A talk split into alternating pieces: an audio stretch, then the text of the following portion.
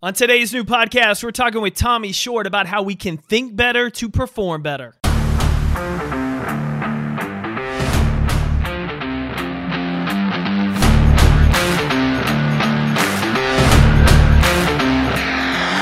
My name is Jake Thompson, your Chief Encouragement Officer, and this is the Compete Everyday Podcast, a show designed to encourage and equip you with the tools to build a winning mindset so you can build your winning life.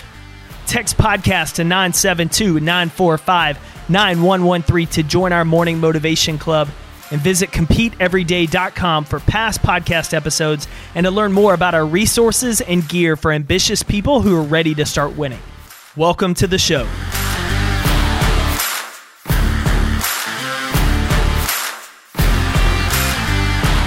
Welcome back to the show, Competitor Nation. Jake here, your Chief Encouragement Officer, and I am excited to welcome to today's show Tommy Short of Think Better, Perform Better. Tommy and I discuss his career as a referee. We talk about lessons learned as a ref about how do you deal with people yelling at you? How do you not take feedback personally? How do you learn to build the confidence and silence the imposter syndrome when you're stepping into arenas where you feel you're far below or you just don't compare to the people in those same spaces.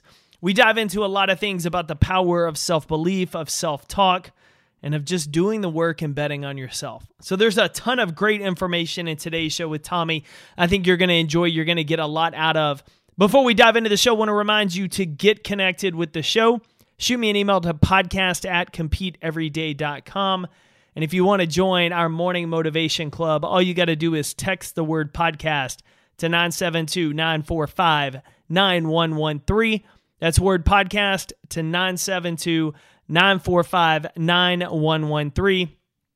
And the best way to support the show is to use that same code podcast and head on over to competeeveryday.com and pick up one of the new styles from our fall drop or our glow in the dark Halloween release until my last beat. That's right, compete every day. All I've got for everyone I love, everything I want until that final heartbeat stops. So if you want to grab that new glow in the dark tee, it is a limited edition print. We only have 200 available and they are going quickly now as they released on October 1st and we are just a few days past that. So head on over to competeeveryday.com, support the show and use the code podcast to save yourself 15% off. Now, let's dive into this week's show with Tommy Short. Tommy, welcome to the Compete Everyday podcast. Thanks, Jake. Happy to be here. I'm excited to dive in. Yeah, looking forward to today's conversation. Uh, you've got a pretty interesting journey that I wasn't quite aware of when we first connected, uh, because I started following along your work online, someone mutual. We've gotten we've got quite a few friends in common in the online world and in mental performance space which is how i learned of your work.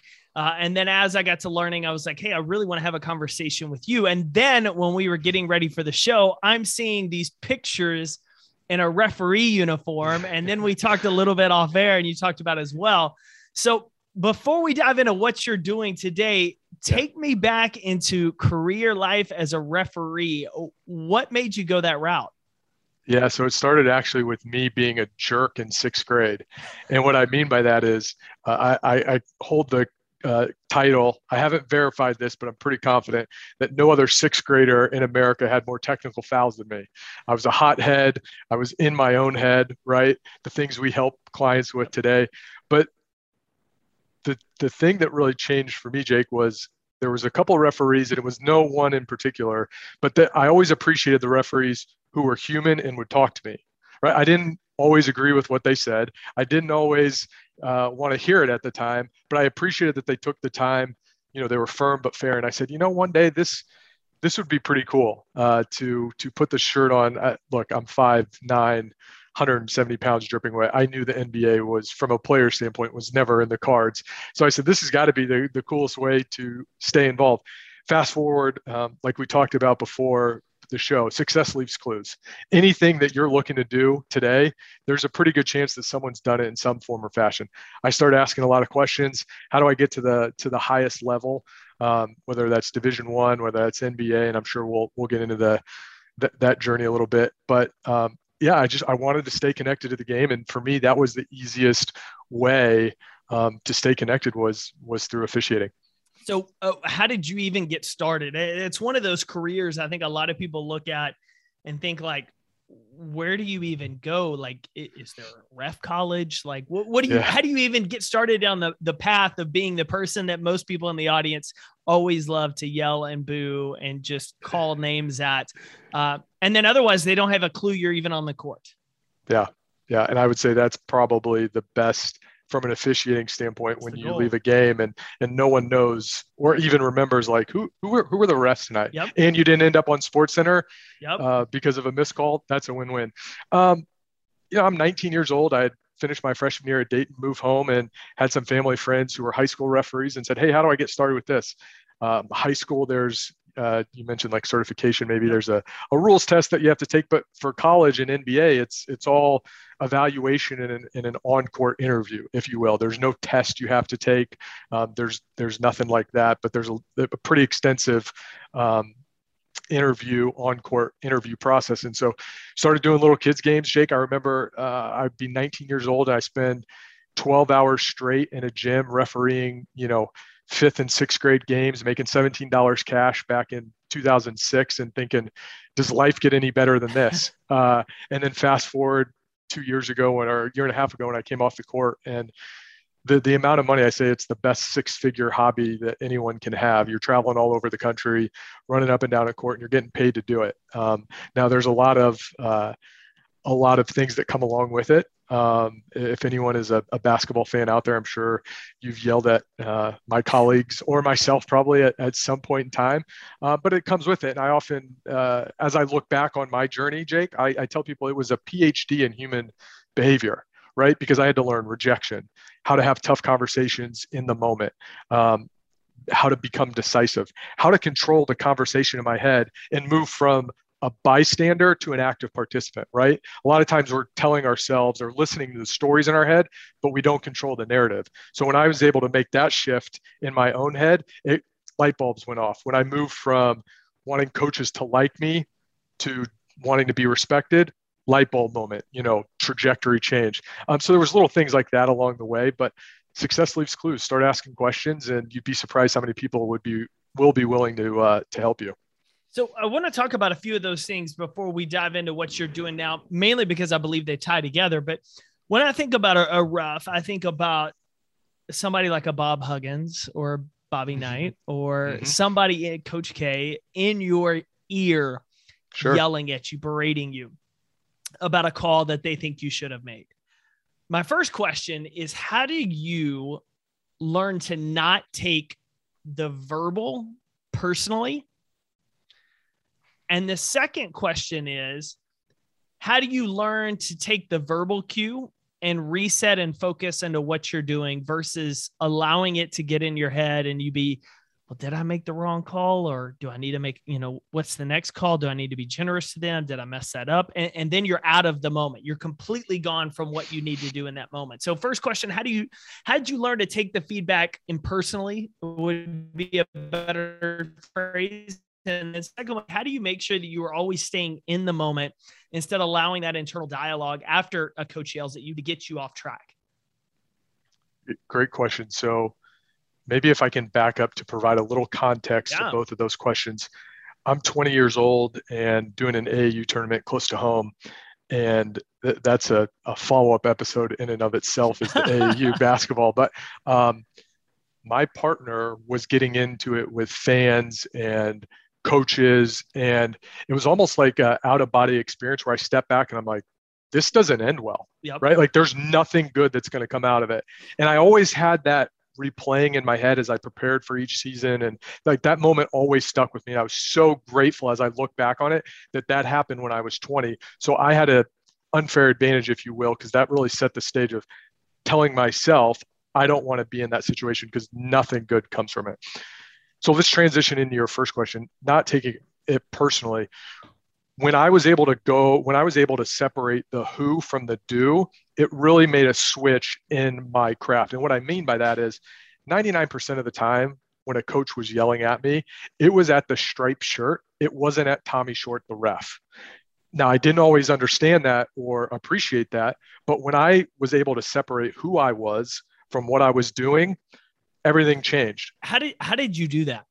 I'm I'm always fascinated how how you do that because I think even now for a lot of us listening, whether we're in sales, whether we're, you know, a marathoner, crossfitter, like we still tie so much into what we do with who we are when instead it's a much healthier relationship when we separate.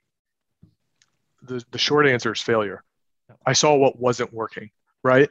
And when I was attaching my self worth to either how I did in a game or how the coaches interacted with me. Because look at the end of the day like if we really like break it down they don't care what uh, how i approach the situation or how i respond. They they really want two things. They want you to be consistent they want you to get calls right. And if that becomes your sole focus then everything else is noise Re- literally and figuratively. Like get calls right be able to communicate and be approachable right?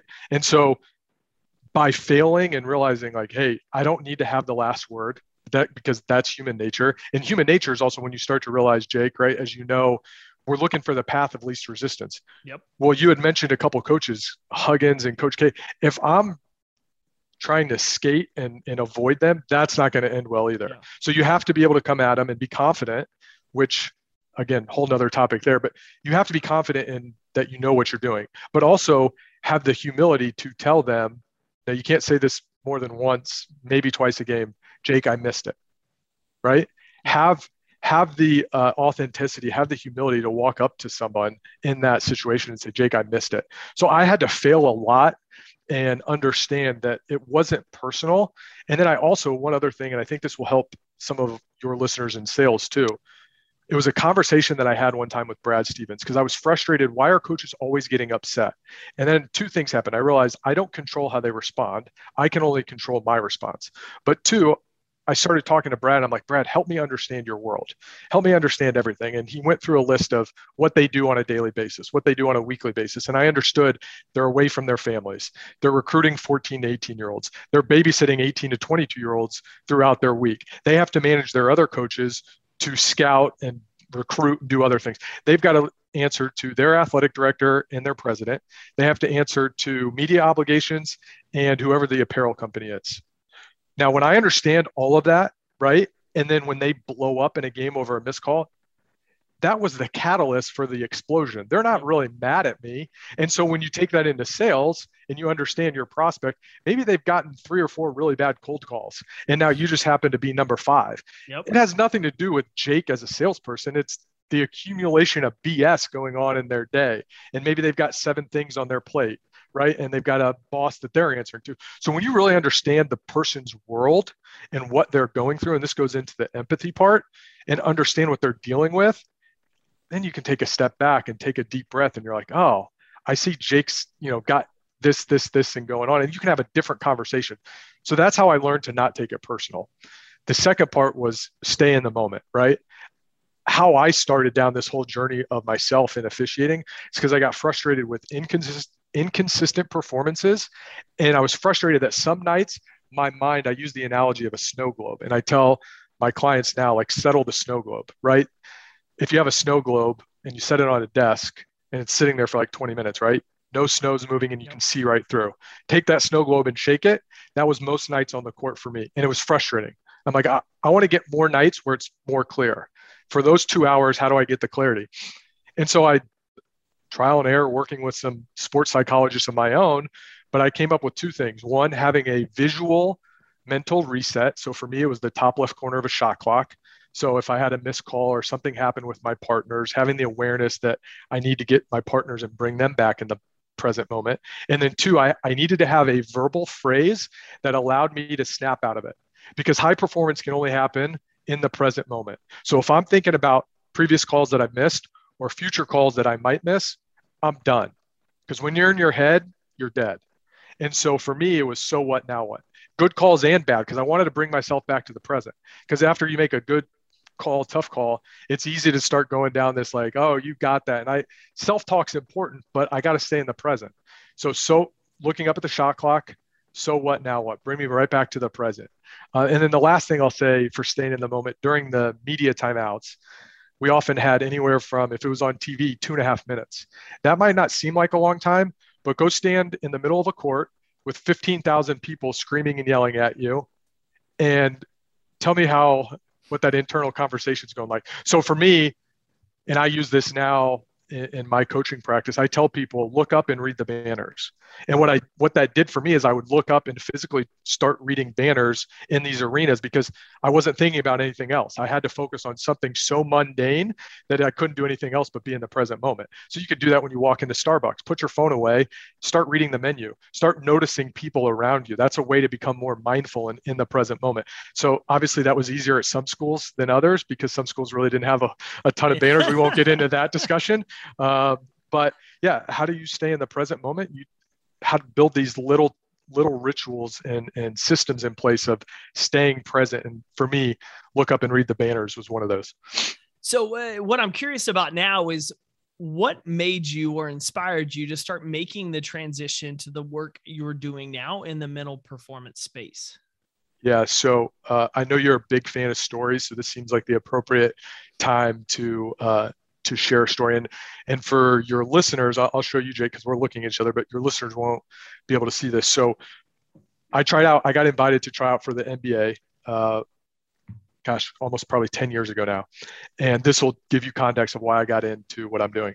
So I roughly 26 when I get invited started or maybe finished my first year in division one so I'm I'm pretty cocky. I'm like, there's no way I'm not getting a into the 20 year old cocky. Yeah, Never. come on Speaking now. Speaking from a recovering uh, 20 year old myself, yeah. Yeah, and so I went into this interview, and it's a it's a three day, two day, three day interview. It's on the court. They're looking at everything from the moment you walk in to you leave, how how you carry yourself, how you interact with everyone, and so obviously I'm standing here talking to you today and that dream wasn't realized and that's okay but as i look back there were two things that happened to me that i told myself never again in whatever i do but then i realized i want to help others fight those and the two things were self-limiting beliefs and preparation two things in my control that I did not control in that situation. So I now ask people, what's your 86? And for me, 86 was the the jersey number that I got. And I carry this with me every single day of my life.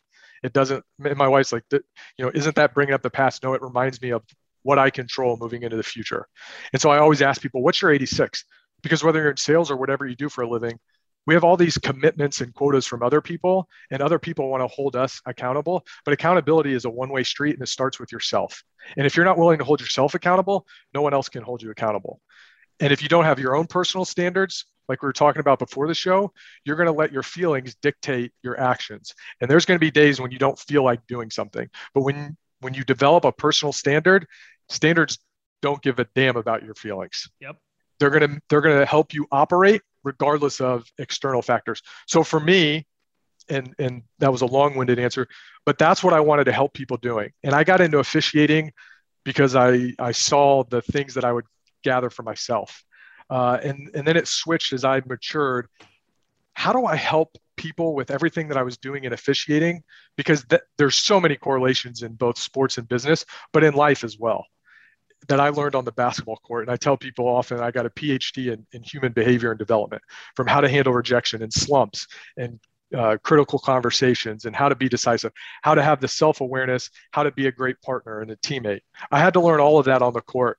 And it took a lot of hard work. But now I want to, I took that from officiating and I've since stepped off the court into what I'm doing now. And that's really at the core of what I do. It's my personal standard, coming up with a personal philosophy, which I know, uh, as you know, Pete Carroll's a big fan of.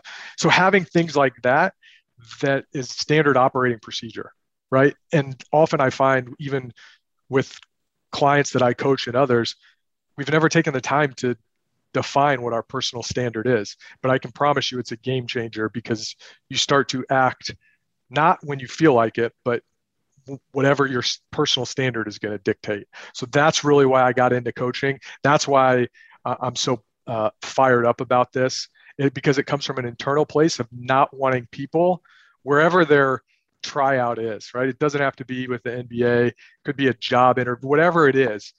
And in life, I want to help people not go through the same experiences that I went through. And so that's why I got into what I'm doing now. So let me ask who who were your mentors? Who who did you go seek out when you when you saw this opportunity and said this is the path I want to start exploring to help others overcome self-limiting beliefs, a lack of preparation, things that are within their control. How can I help them change their mindset around that? Who was your first call or who was the first person you went to go say I want to learn from them? I don't know if I ever told him this, but Colin Henderson, and this was kind of before oh, I knew I oh, wanted no to coach. Joke. Yeah, yeah. So that's how. Okay, so that dots maybe that's just how. clicked. That's how we just clicked. So Colin actually uh, just interviewed uh, last week. As we're recording this today on September seventh, his episode airs tomorrow. Okay. So that's how that. it's Colin shared must have shared your stuff, or y'all had a conversation which is how I first learned about you. I was like, I know we have a mutual friend. There you go. So it was uh, probably a year and a half or so ago and reached out to Colin more as just, hey, I really like like everything he's saying is stuff I did on the court and really resonated. And there was a lot of other people throughout my officiating career, whether it was a sports psychologist, other mentors, other referees, but I always knew everything I was doing on the court 100% translates into business and life. Um, so really, it was a conversation uh, after hearing Colin's podcast. I think of and not even knowing Jake, but I think it was a seed he planted, maybe not even intentionally. But I'm like, man, I started to realize like this is something I can do for a living. And again, success leaves clues. And I'm like, and then it was kind of a slow burn inside of me. And then I finally realized like, yep, this is what I'm supposed to be doing. I love it. I love it. Okay, so so talk to me a little bit because it's easy to go from okay, I want to make the decision inspired to now I'm actually doing it. Mm-hmm. What were those first steps like for you? What, where did you start learn? Obviously, you had a lot of learning in the game of life, a game of mm-hmm. experience. Mm-hmm. But to continue to build it, one, how did you start just going after identifying who are the best people to work with, and mm-hmm. then really saying, how do I want to live because the entrepreneur life as we know is as much about the lifestyle we want to create as much as the work that we do. Yeah um, i think the first thing jake for me was going all in and betting on myself. Um, when i left my previous employer i hadn't fully committed uh, to, to doing this. It was it was starting to creep up and i kept having these you know inner conversations. And then it really I, I guess to back up to i've always since mid 20s even after the the cocky 20 year old i was describing earlier i've always believed in having a personal coach. I've always had one for business um, not really a life coach but i've always had a business coach because i always had a sales career um, in conjunction with my officiating career. So i've always believed in the power of coaching. And how it can help bring out the better version of yourself. So I, did, I didn't need to be sold on that. I knew the value of that. Um, and so I, I left and I just remember thinking like, there's never going to be a perfect time, right? Do I have this all figured out? No, but if I sit here and just ruminate in my own head and try to come up with the perfect thing, and I just stop myself because what helped me was looking back at the very first game I went to as a 18 year old and was watching in the stands, but knowing I wanted to be a referee. And I constantly remind myself of that moment. And then to the moment of when I worked my last game and the, the paradigm and the shift from that first game as an 18 year old witnessing referee and not knowing a damn thing about what I was doing to when I walked off the court. And I'm like, I'm a little bit ahead of right now in my my entrepreneurial journey than the 18 year old nowhere near when i walked off the court at 35 but i, I just remember thinking like i'm never going to have the perfect time like a workout or a you know workout new workout plan new diet whatever it is. And then i think the second part which was really kind of like okay if you needed reassurance or you know a sign from god i, I had five different sales teams reach out to me. And this was in the period of not announcing it, but I had left. I had five sales teams and a couple of individuals reach out to me and said, the sales teams said, Hey, can you come speak to my sales team? Again, had not put it out in the world that this is what I wanted to do. And I had a couple of individuals that reached out to me and said, Hey, would you ever consider like one on one coaching? And I'm like, Okay, if I needed a sign or if I needed reassurance, I, I got it right here, right? Like now let's go. And so I think those those first small wins certainly helped. Um, having a, a mentor and coach along the way certainly gave me the reassurance that I know that coaches help, coaches work, um, and so that's that's really, and, and you know, I, I, often use the saying, "Burn the boats," right? Go all in. I don't have another. My my wife doesn't work. We've got two girls under two. I've got pressure. I've got no other no option. Pressure. There's no plan B. Yeah. Someone asked me once, like, what's your what's your back? It was like an officiating, like, what's your backup plan? I was like, I don't have one. I don't believe in them. Because as soon as you give yourself an option of another route, you're just telling yourself subconsciously, eh, I don't really believe in myself for plan A. So to me, there's no there's no second option. I love it. I love it. So before we wrap up today, there's something that you hit on earlier that I think ties very well into this and the belief, the burn the boats, the belief, you know, our self belief and the belief in what we want to achieve and who we want to become. A lot of that we're reinforced through our experience, getting reps, through our self talk. There's a ton of that. Talk to me a little bit from a ref standpoint and, and maybe mix in now your perspective as a coach how you handled not being overly intimidated when you stepped on the court with star players. You mentioned yourself, you're five nine. There's guys six seven, six eight, huge beast on the court.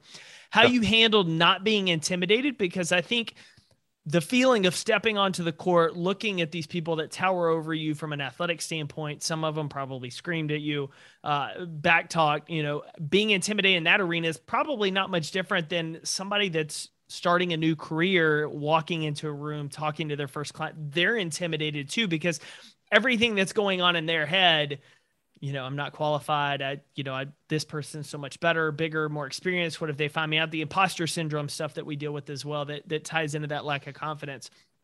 How did you handle that on the court? And now as a coach how do you help people at least start to shift that internal dialogue and belief around confidence?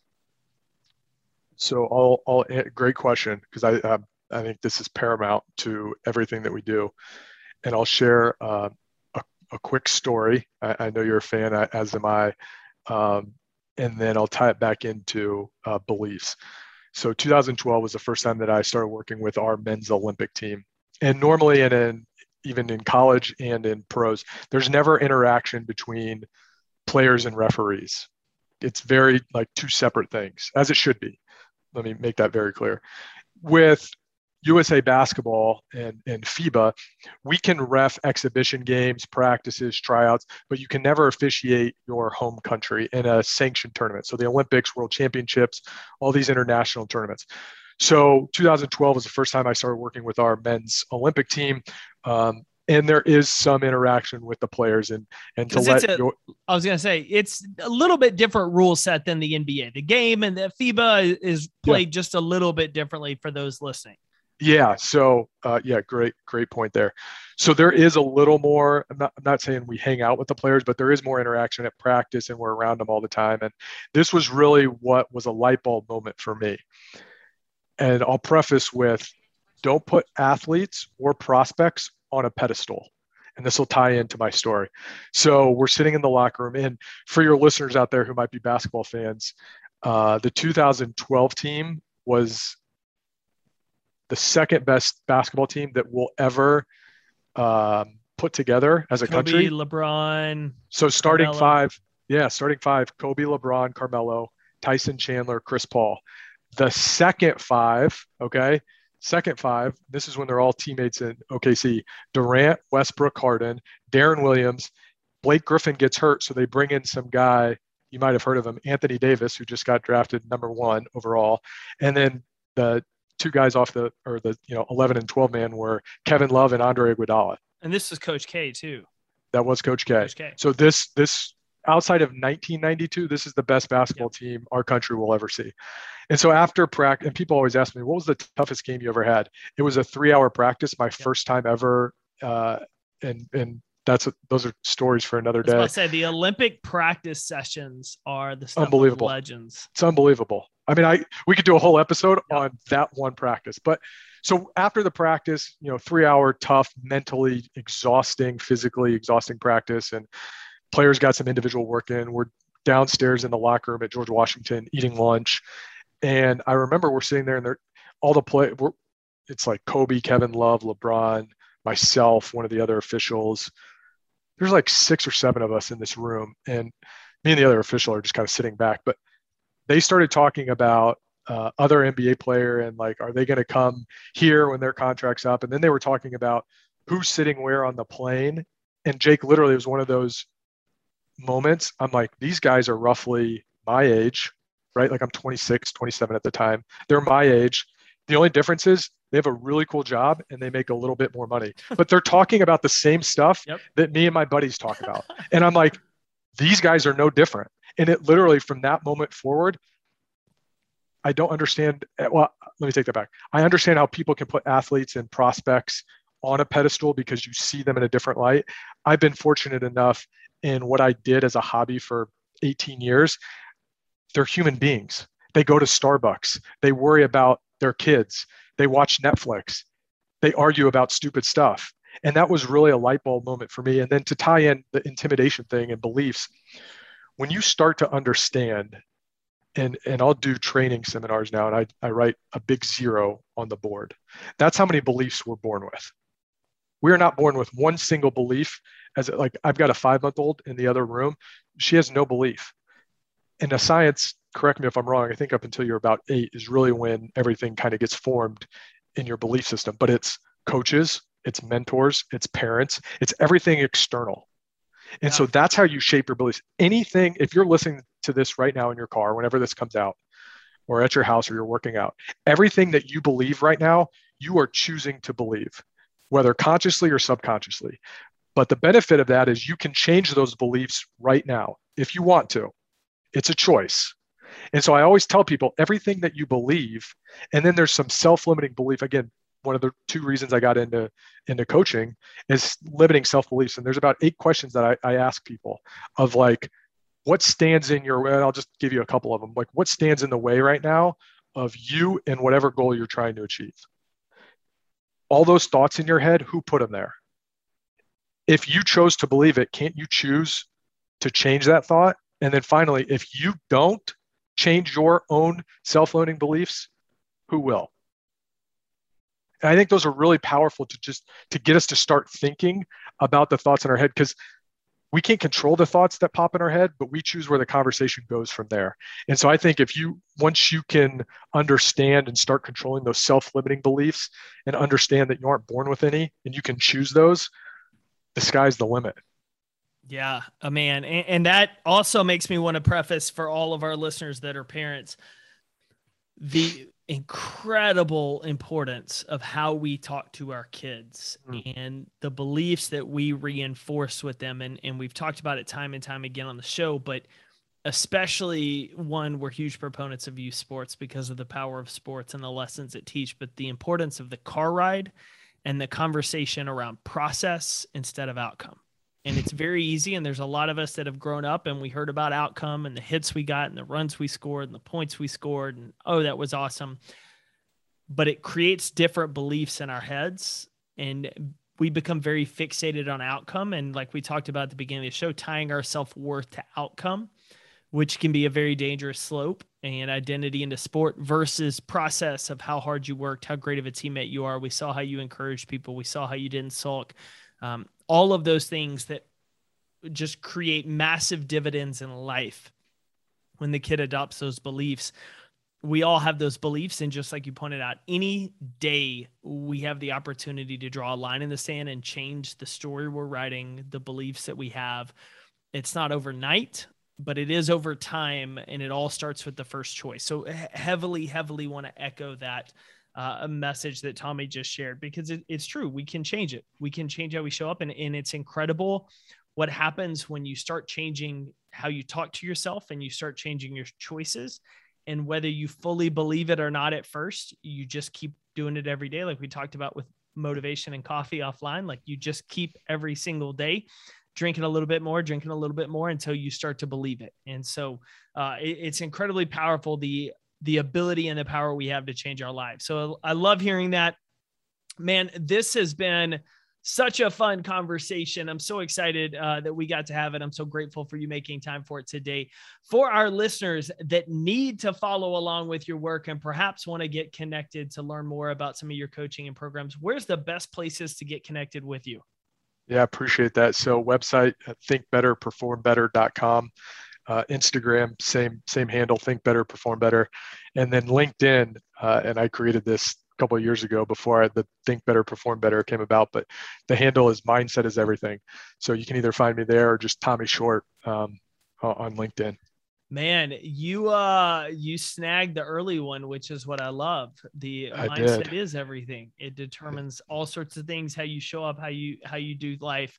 Uh, and so I love that. So yeah, go on, get connected with him.